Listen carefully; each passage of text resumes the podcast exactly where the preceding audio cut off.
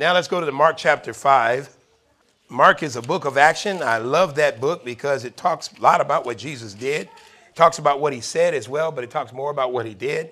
And the Bible is good news. What Jesus did was good news. What he did in Mark chapter 5, what I'm going to read to you in a minute, was good news. So let's go over there. Mark chapter 5. Mark chapter 5.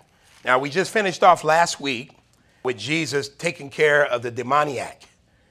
All right, and I said to you last week that all of us have a little characteristic of the demoniac in us before we came to Jesus. There was always something in you. There was such a multiplicity of things going on in your life, and it had you act out of character many times. And this guy had more than a thousand demons in him. We found out that a legion was anywhere from 3,000 to as much as 12,000 in a Roman military platoon. So you got to know that demons can live on the inside and can open up the door for other demons to live within inside of that. And the reason I see that is because they're spiritual. You can stuff a whole lot of stuff when it's spiritual into a small little box because it's all spiritual. And they're all personalities and things of that nature. And so Jesus dealt with this man. But what was interesting in the fact Jesus dealt with the demoniac there was something left in that man that wanted to be healed. The demons showed up in the first part of it and talked to Jesus. And at the end, we found out the man was in his right mind and he talked to Jesus. And he said to Jesus, Can I go with you? And Jesus told him, No, you can't come. You need to stay here and you need to witness to your country and your family of what great things God has done for you. And I think it was appropriate for Jesus to leave him there because he had wreaked so much havoc in that town, in that community, that God wanted people to see that restoration has already begun. I mean, this guy had the whole town paralyzed. Nobody could even get in. And yet we find that Jesus walked right to the toughest part of the town, went directly to the demoniac. And from a distance, the Bible says Jesus was saying to him, Come out of the man. Come out of the man. And when he got there, the demons cried out to him and basically told him, he said, Who are you? Are you come to you come to torment us before our time? He said, We know who you are. You're the Son of the Most High God. So the demons were talking. And see, so Jesus knew that. And so, long story short, he took the demons and rid them from the man, send them into the swine. The swine ran down the side of a hill and they drowned in the waters below. Right? You see, so we know that demons can live in animals because if you can be sent to a pig, you can live in anything. But all of those pigs died that day. So Let's take a look at what Jesus is doing now. So, immediately after all of that, Mark chapter 5, verse 21. Now, if any of you are in this room today and you don't believe in healing, listen up. I want you to listen because you're going to have to argue with the Bible and you're going to have to have fact to come against what you're going to hear today. A lot of people think that Jesus was the only one that could heal. And then they thought, well, the apostles were also the only ones could heal because Jesus gave them healing power. And why I was saying Matthew, because I haven't gone there yet, but I'm going to show you something in Matthew that actually solidifies what I'm saying. If Jesus healed people and he gave the apostles the power to heal people, then you and I have that same power.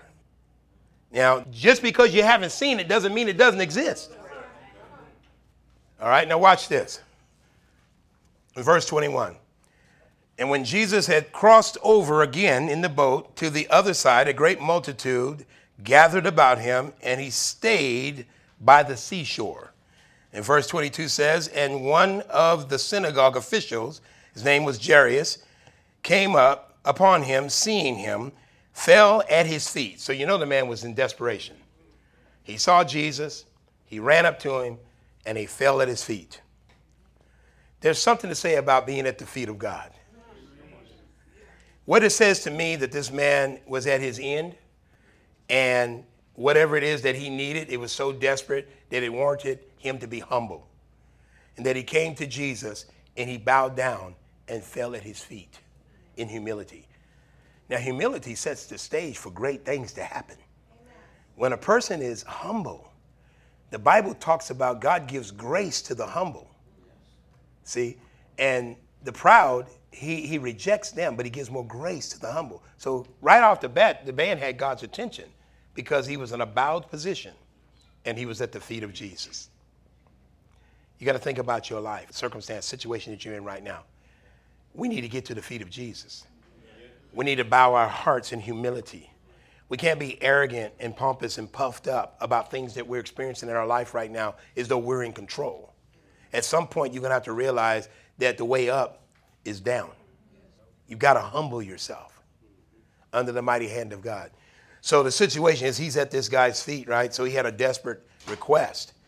And verse 23 and entreating him, which is a stronger word for asking and begging almost, entreated him earnestly, saying, Listen, my little girl is at the point of death. Now, how he knew that? Because the circumstances showed him that this girl was dying. And he said, She's at the point of death. And so he felt so urgent that he had to get to Jesus because somewhere along the line he'd heard that Jesus was healing folk. He'd been through the town, the community. He just came from healing the demoniac. He'd done some other healing. So it was spread abroad. It said that his fame went out through all the district. So when he heard Jesus was near, remember, Jesus is down at the seashore. So he came down and says, My little girl is at the point of death. And then he says, Please come and lay your hands on her that she may get well and not only get well, live. See, some people get well, but they don't live. And some people live and they are not well. You got to think about that. How many people you know that are alive, but they're not well? Right? And we got to have a will to live. When we talk about living, we're talking about the God kind of living. Right? So he wants his daughter to have a chance at living. And verse 24 says, and he went off with him. Notice Jesus didn't say no. Yeah, people, well, I don't know if God wanted to heal me. He just said he went off with the man. He didn't get into any theology about it. He didn't get into any questions, you know, well, why should I come and see your daughter? And who are you? You know, do you have a right to come to speak to me? You know, people make it hard to come to God to get what they need. But the Bible says, you see the willingness of God. He asked out of desperation, said, My daughter's about to die.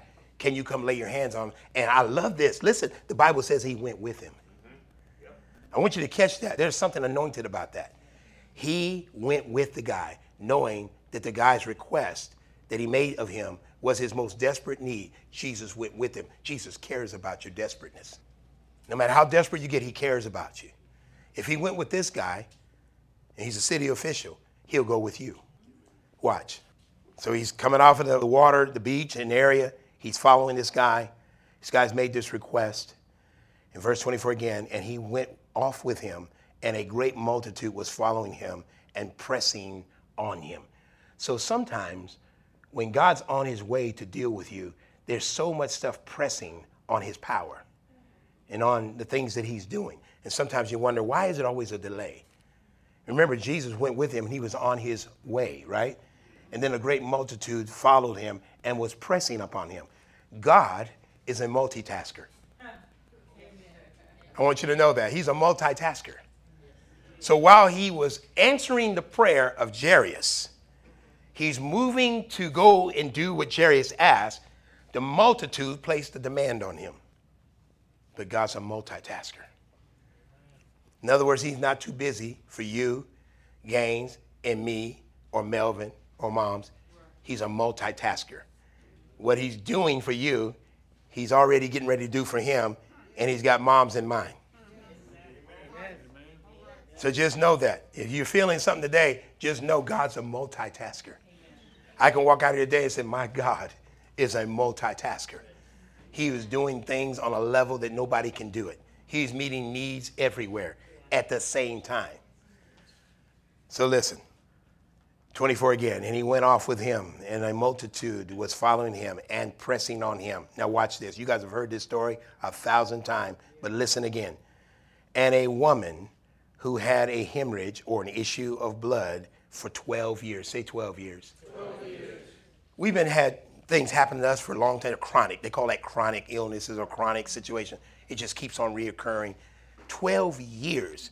Do you know 12 years is the whole sum total of a child entering to school, getting to the 12th grade, a senior, and graduating? She's had an issue for the whole term of you going to grade school and finishing to the 12th grade. She had an issue or a hemorrhage of blood. I mean, she was bleeding that long. And it's for us to have these chronic illnesses, these things that are happening to us. Man, Lord, it's been a long time. God is showing you that even though things have been a long time, I'm going to show you what I'll do for long term illnesses. Like I told you earlier, you're going to have a problem with healing, you're going to have a problem with God because He gives this story to us to learn and to glean from. So this woman had this, this hemorrhage for 12 years. And verse 26 and had endured much at the hands of many physicians and had spent all that she had and was not helped at all, but rather had grown worse. Nothing's more insulting than to go to the best of doctors and to take everything that you have, liquidate it, so you can rid yourself of this illness that you have with the hopes that you could be healed. 12 long years. She endured the promise, the hope that she would get healed by the best of physicians that were available. The Bible says that she did this, spent all that she had. Means now she's poor. Not only is she sick, she's poor because she spent all that she had. She's at the end of herself, but she's at the beginning of God. She's at the end of herself, but she's come to the beginning of God. Sometimes you will expend everything you have and know, and you'll come to the end of yourself to where there's nothing else to do, no more to spend, nowhere you can turn to. She's desperate at this point. She's poor, desperate, and still ill and bleeding. I don't know anybody with that condition right now, but that's a pretty bad condition. But watch what happens. Remember, he's on his way to Jairus' house. He's already got stuff on his heart and mind. so he's on his way. Jairus said, Come here, my daughter's getting ready to die. Now you got people pressing them. And you know, when you're in one of these trucks taking you to the hospital, time is of the essence. I mean, five seconds could be the difference between living and dying. And that's why, I don't know for the life of me, why people don't get out of the way when they see a siren. I'm sitting down the street and I see a siren going on, man. Either stop, move to the side, get out of the way. I'm sure you've been told somebody's in need. These ambulances are trying to get through to get to people to the hospital. And you always see three or four people in the way. But time is of the essence. And so here's Jairus. You can only imagine the angst he was feeling because he's with Jesus and all these people. He probably wanted to say, People, get back. He's on his way to my house. My daughter's about to die. Stop. Everybody, move. You didn't hear any record of that. But you know that's how you feel. Imagine your wife or your baby or your child, and all those people are just on the person that's taking your child to the place to get help. You can only imagine what this guy felt. But see, but if your faith is in God, if your faith is in God, it doesn't matter. We read another account when they asked Jesus to come and heal somebody, and the man died. His name was Lazarus. And when he got there, they said, Oh, Jesus, if you'd have got here a little early, he would have lived. He said, You know, he's died now. And Jesus said, Where have you laid him? Oh, Lord, he stinks, man. Where have you laid him? Was the question. Lord, he's over here. And Jesus walks on there, and Mary's like, I know we'll see him again. Lord, in the resurrection, he said, Woman, I am the resurrection.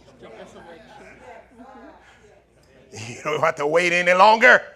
the resurrection is here. Move the stone. Stone rolls back. Time was of them. Jesus stayed another day or two. Forgot the man died. Lazarus, come forth. Lazarus. Right, he's walking. That's where we got the mummy stuff from. He's wrapped up. That's called grave clothes. They wrapped you up. The reason Jesus said these next things, he says, loose him. Take that stuff off of him because he has no need of him anymore. He's alive and let him go. Take the grave clothes off. See, some folks get saved and still got grave clothes on. need to be loosed. You walk around and you smelleth and you stinketh of death because you haven't been loosed and let go of all traditions, problems, unforgiveness, and issues. Those are all grave clothes. And that's why you got to come to church and be taught. So every time you get taught something, another layer of grave clothes just come off just keep coming off. Pretty soon you get loose and let go, and can't nobody stir you up. But here's this man, he's on his way. Jesus was the only ambulance that he knew, and the crowd slowed him down. And a woman sitting here with the issue of blood. Let you know God cares about everything at the same time, everywhere. I thank God for that. Listen. So the situation was rough. The woman was poor. She was hurting.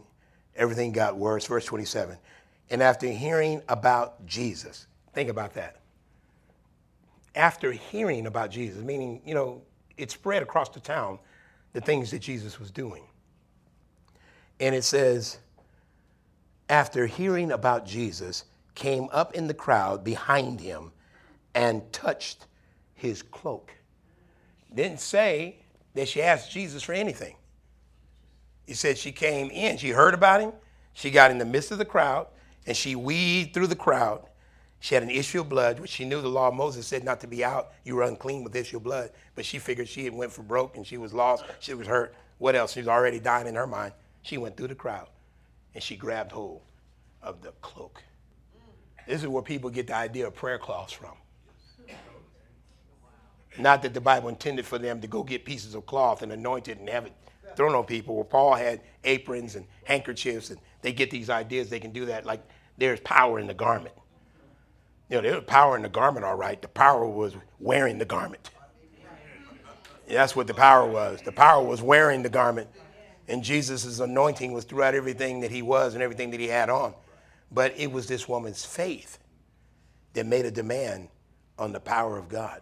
And I want you to just see how it unfolds, even though I know you read it and you probably can teach it and all this stuff, but listen at it in the context of what I'm sharing with you now. The presence of God was there to meet her faith and the demand that she had. And the presence of God is here to meet your faith and a demand that you have. You just got to reach out amidst all of the distractions and all of the multitude of people, and you got to grab hold of God in the midst of everybody, and you got to make it personal. This has got to become personal. She, after a while, didn't care about what people thought about her anymore. You have to not care about what people think. And you shouldn't care about what people think anyway because they keep changing their thinking. They don't think the same things about you that they used to think. They got new stuff to think about you. So don't care about what people think about you. Get yourself in the midst of all the stuff and get your hand close to the power and the presence of God so that the release of God's anointing could meet your faith and deliver you. She had nothing to lose 12 years and she got worse and she was busted. No more money. She had nothing to lose. So watch this. And we ain't even got to Jairus yet. We're on our way to Jairus' house. And all of this is going on. So, verse 27 after hearing about Jesus, came up in the crowd behind him and touched his cloak. Now, here's the mindset. Verse 28 For she thought. You see that? For she thought. This is the action that provoked her to do what she did. For she thought, if I just touch his garments, I will get healed. Did you see anything in here yet about her asking God for anything? She heard about Jesus. She recognized that he was healing people, he was delivering people, he was casting demons out. She thought to herself, thought to her, just inward. See, sometimes your thoughts are very powerful. You sit in a place where you're at in your poverty, in your sickness, in your disease, in your pain. Your thinking gets wrong sometimes. But she thought that if I could just touch the hem of his garment, she said, I know I'll be healed. How would she know that? She'd been through all this other stuff. How would she know this time? See, faith comes by hearing, and hearing by the word of God. What had she been hearing? The word of God all this time. All the acts of Jesus, the things that he'd been doing. She hadn't heard anything about these physicians and what they've been doing. They're just physicians. She figured she'd go there and get her herbs, her medicine, and her, all the stuff that they did, and they maxed out on all they could do to help her. Nothing wrong with that. They did what they could. But she heard about Jesus and she thought. People, we got to start thinking that God is with us and that God will, that God loves us and that God will do what he says he'll do. When Jairus said, Will you come and heal my daughter? Jesus went with him. He didn't say, Well, I'm going to go ask Jesus. I don't know if he's going to come, but I'm going to ask him anyway. I'm gonna see my daughter's about to die. I'm gonna see. I don't know. I don't know. You know, no, he went to Jesus hoping and knowing that Jesus would do something because of all that he heard. Now, all that she heard, she thought enough of it that if I could just touch his garment, if I could just touch his garment, she reached out and touched it. Listen, this is so rich. I want you to catch it. She says, I shall get well. I shall get well. Can you make a decision that when you trust God, that He'll do what you ask Him? Yes. She said, but then she didn't talk to anybody. She didn't ask anybody, what do you think? You think if I go touch him, you think this will happen? You think he'll heal me? She said, I know if I touch his garment, I will get, get well. I mean, I, I can't argue with that. That's what's written. We can try to psychoanalyze it, but I can't argue with that. This was her personal experience. She got personal with Jesus. So listen. And immediately, verse 29, and immediately the flow of her blood was dried up. It says immediately. She touched the garment after she thought and made that declaration that I will get well. She touched it, and it said immediately the flow of her blood dried up. Now, who would know that better than her? For 12 years, not to be gross, but she had to keep cleaning herself and changing stuff because she was bleeding for 12 years. Don't you think after 12 years, when something happens and changes, she realized that she didn't have to do that anymore? The Bible says she felt within herself immediately that the blood had dried up. You can only imagine the condition this woman in. She probably smelled. It was unclean. But immediately she went to Jesus, whom Moses wrote the law about people being unclean and not coming out in public, but she went to the law of the laws. she went to a greater than Moses. she went to the superseding element of Moses, where Moses got all of what he got from, got it from the word. The word was there. I love it when the word shows up. Jesus is the manifest word of God. She went to the right source this time. It may have took her 12 years. It may have been worth spending everything that she had. It may have been the thing that made her realize that after she'd done all she knew to do and trusted on all she knew who to trust in, that she had to give it all up and she got to get to the one that she should have been trusting in the first place. But listen, this is how important it is that the gospel be preached. Because if the gospel is never preached, people will never know. Still haven't got to Jairus yet. Our God is a multitasker. So I love this piece here in verse 29 and immediately the flow of her blood was dried up and she felt in her body that she was healed of her affliction. Now, watch this. This is where it gets real nice in verse 30. And also immediately, Jesus perceiving in himself, watch this, that the power proceeding from him had gone forth. So Jesus is on his way to Jairus. He had power for Jairus, but somebody made a demand on that power that he had for Jairus. And Jesus like she felt within herself, Jesus felt within himself that power had left his body and went somewhere. I want you to think about that. The power of God that was in Jesus left his body and he was aware of it. Now imagine all these people around him. Everybody's pushing and shoving. And all of a sudden, the change was that a woman was healed in the midst of all the commotion and Jesus knew that power had been released from his body and it went somewhere. So, quite naturally, Jesus wanted to know who did this. Who will be bold enough to make a demand on the power of God and let it go forth and God acknowledge it? Watch. And immediately, verse 30, Jesus perceived in himself that power proceeding from him had gone forth turned around in the crowd and said, Who touched my garments? Imagine that. Who touched my garments? I don't even know if you can answer that question. You're in the middle of a crowd of people. I've been to Del Mar Fair. I've been around the food booth and everybody's standing there, just hundreds and thousands of people around. People are bumping into you everywhere. I don't ever say when somebody touches me, who bumped me? Who touched me? Who did that? I expect that I'm going to be in a crowd. Somebody's going to be touching on me. But the difference was something left Jesus to go get something done. and that's why he wanted to know where did it go. Watch this. This question is more for us than it was for Jesus. Watch this. Who touched my garment? Verse 31. And his disciples, the sharp ones, the witty ones, the smart ones, those who always have an answer for the Lord's question. Right? Everybody, just we're going to coach Jesus now. We're going to make some sense for Jesus. Because we know you're on your way to Jairus, so let us make sense for you, Lord. Who touched my garments? Look at the disciples around now. Watch. Verse 31. And the disciples said to him, You see the multitude pressing in on you, and you say, Who touched me? I would call that getting smart. I would call that kind of, you know, just kind of a little disrespectful because you're talking to Jesus. Lord, you see everybody around you. Come on now. That's the way we say today. Come on, y'all. Come on now. Really? Really? You gonna ask that question? Who touched me? Lord, everybody's touching you.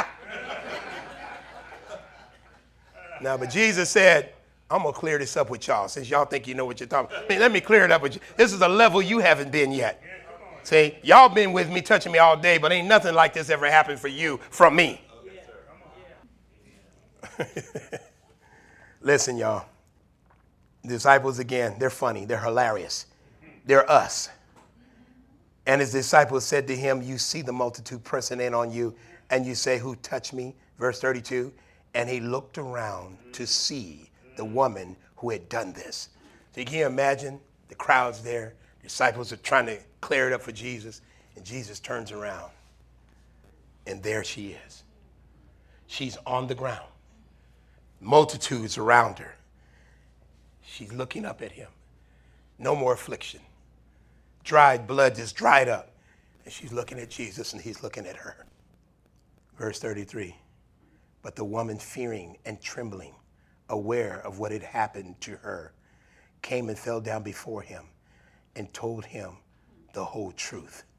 And look at what happened in verse 34. And he said to her, Daughter, your faith has made you well. Go in peace and be healed of your affliction on his way to Jairus. God's running the universe. He's running the Andromeda. He's running the known and unknown. It's okay to stop him every now and then and ask for something. He is Lord of everything known and he's Lord of everything unknown. Is there anything too hard for God? No. She was in fear and trembling because the awesome reverential respect that came upon her when Jesus turned around and said, Daughter, your faith has made you well. Not how much she asked, not how much she begged, not how much she cried. He says, Your faith, your trust in clinging to me and reaching out and touching my garment has made you well. We can learn from this story. And we don't have to be religious when we come to God.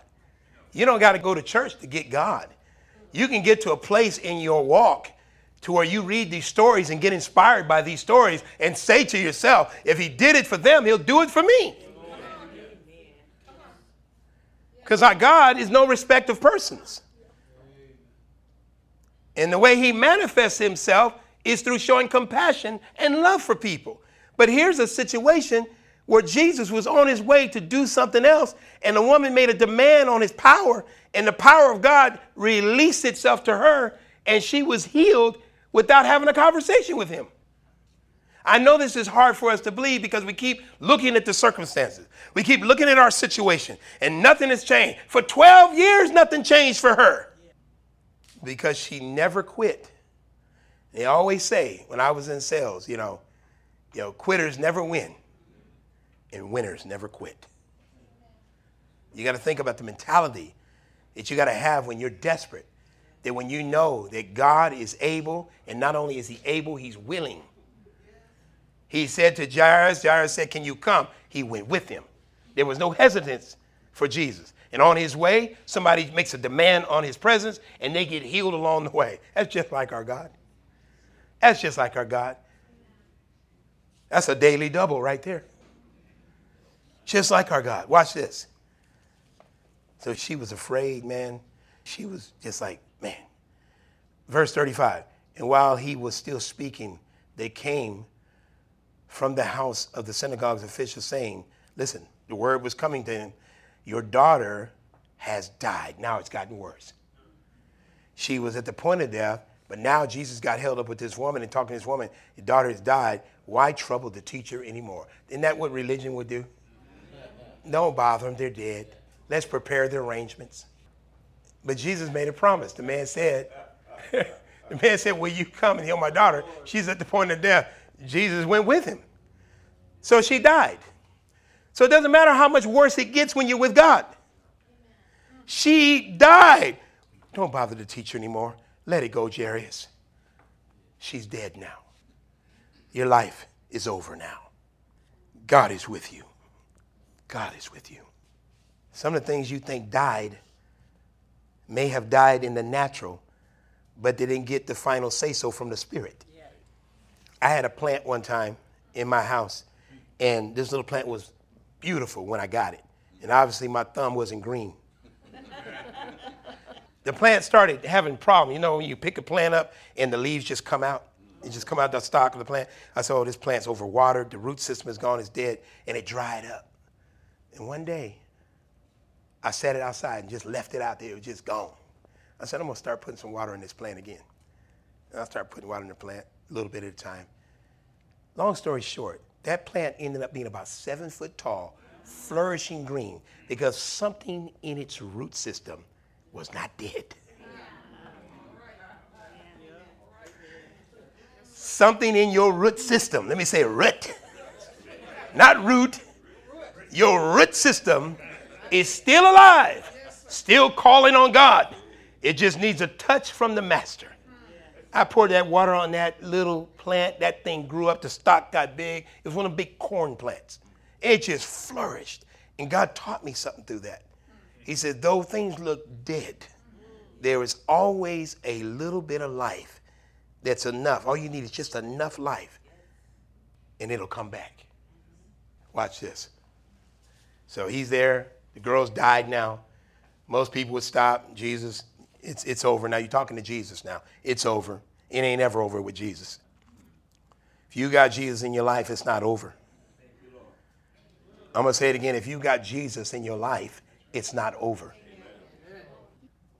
Oh, so 35 again, and while he was still speaking, they came from the house of the synagogue officials saying, Oh, your daughter's dead.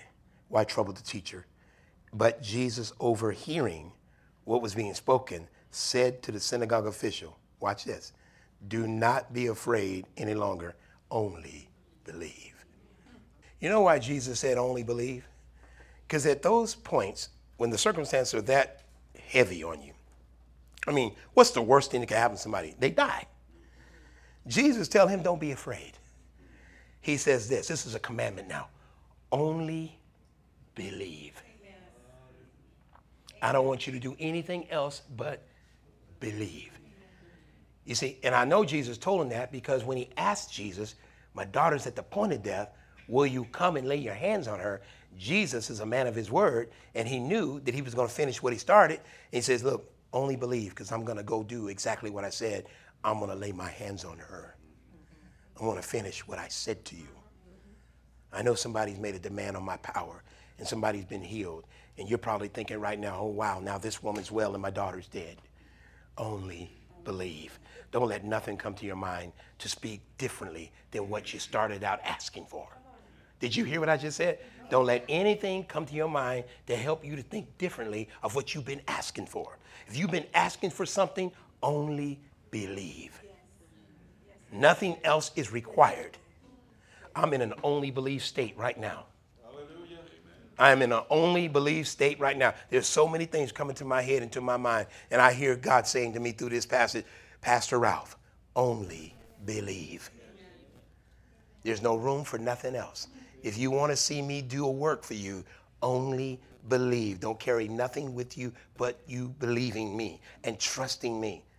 And I say, Yes, Lord. Right now, I say, Yes, Lord. I believe you. I trust in you. I reconfirm what we talked about in the beginning, and I believe. Watch this. So he's with Jesus, and Jesus gives him that directive, right? A lot has happened since then. So, verse 37 and he allowed no one to follow with him except Peter, James, John, the brother of James. Sometimes you can't let everybody come when you want stuff like this. There's some things that you got that's big that you've been nurturing, you've been praying for. You can't bring everybody along. There were other people there, there was crowds following. He let three people come. You got to find the people that's going to support you to help you only believe. If you got anything else to say to me other than me trusting God, I can't take you with me. Because what I'm going to need is full faith and confidence in God, and I'm to need you to remind me of what I've asked God for and to keep my faith and to keep my trust and only believe. I don't need anybody else. Well, Pastor, what do you think it is? I don't need to know what I think it is. Well, Pastor, why is it taking? I don't need to know why it's taking so long. I don't need to know anything else. I need to only believe. And I pray the Holy Spirit makes this clear to you that the only thing that's going to get something done in your desperate need is only believing and trusting God. In verse 38, and they came to the house of the synagogue and the official, and he beheld a commotion. Right? What is a commotion? It's just a bunch of excitement a bunch of crying and belly aching and you know people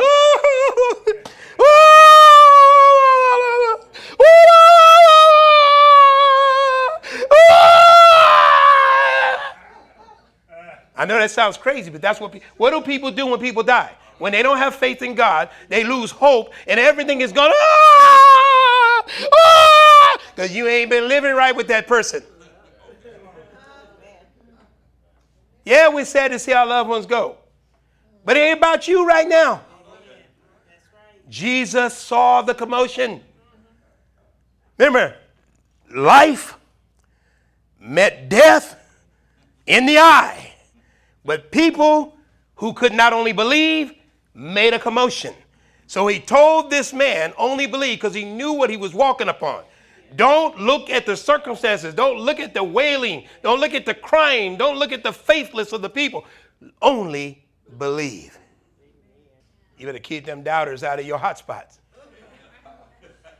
Listen.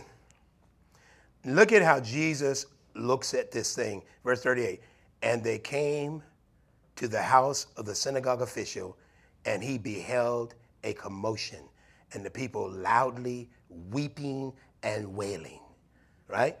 As though there was no hope. And verse 39 and entering in, he said to them, Why make a commotion and weep? The child has not died but is asleep. well, let me tell you something about Jesus. She was asleep because life was standing in front of her. Had Jesus not been there, she would have been dead. See, when you got God Almighty standing in front of your death, he decides whether you live or die. And Jesus said at this time, she's not dead. She only sleeps. She just needs a little touch from the Son of God. See, the things you think are dead, they only sleep. It takes a word from God to change and redirect a person's life he made a promise, a verbal commitment to Jairus. Jairus asked him, Would you come and lay hands on my daughter? She's at the point of death. Jesus was going to finish what he committed to doing. So he said, Why are you guys making a commotion? What are you doing? Why are you screaming and hollering in here? The girl is just asleep. Now you can only imagine what's going to happen now. Verse 40. And they began laughing at him but putting them all out after the laughter. Get out, Jesus put them out. Sometimes you have to be righteously indignant. And you got to put away the folly of the devil. Because when they laughed at Jesus, that was Satan laughing through them. And Jesus said, Get out. And I can see them. Ah, he's crazy. He thinks she's asleep. Girl, been dead. It's what people do. People tell you that. They'll talk about you in your hurt, in your pain. They'll act like they're supporting you, and they'll talk about you. Jesus put them out. They didn't deserve to see what was about to happen. Verse 40 And they began laughing at him, but putting them all out, he took, look at this, along the child's father, brought him close, and the mother. Listen, his own companion. So he had a few people that were putting their hope and trust in Jesus and entered the room where she was. Can you imagine this? He took the personal mother, father, his companions, ran the people out, went into the place where she was supposed to be dead. Now everybody's gone. Remember, he told the man, only believe. Nothing has changed because the people laughed. Nothing had changed because the girl had died. Nothing had changed because Jesus took a little more time getting there. He told this man, only believe. This should be a lesson for us. Watch this. Verse 41 And taking the child by the hand, he said to her, Talitha cum, which is translated, it means, little girl, I say to you, arise. Talitha cum, little girl, get up. she's laying just prostrate as though she's dead. Talitha cum, the King of Kings and the Lord of Lords. The glory of God was in the room. Talitha cum. Though she sleep, she hears the voice of God. Though she sleeps, she hears the voice of God. She was still conscious to the voice of God. Talitha cum. Or Mark is something else. Little girl arise. And here's another word immediately. Verse 42 and immediately, watch this, y'all. The girl rose and began to walk. Now, he put the laughers out, he put the wailers out, he squashed the bad news that she died. He took care of the woman with the issue of blood, and he answered a man's prayer. In 42, immediately the little girl arose and began to walk, for she was 12 years old. And immediately they were completely astounded. Can you imagine that? 12 year old girl, woman had an issue for 12 years. God's working numbers today. I'm telling you, man, look, they were completely astounded. I don't know about you, but I want to be astounded by God. Please, Lord, astound me. Do what you did when you did what you did to them. Amen.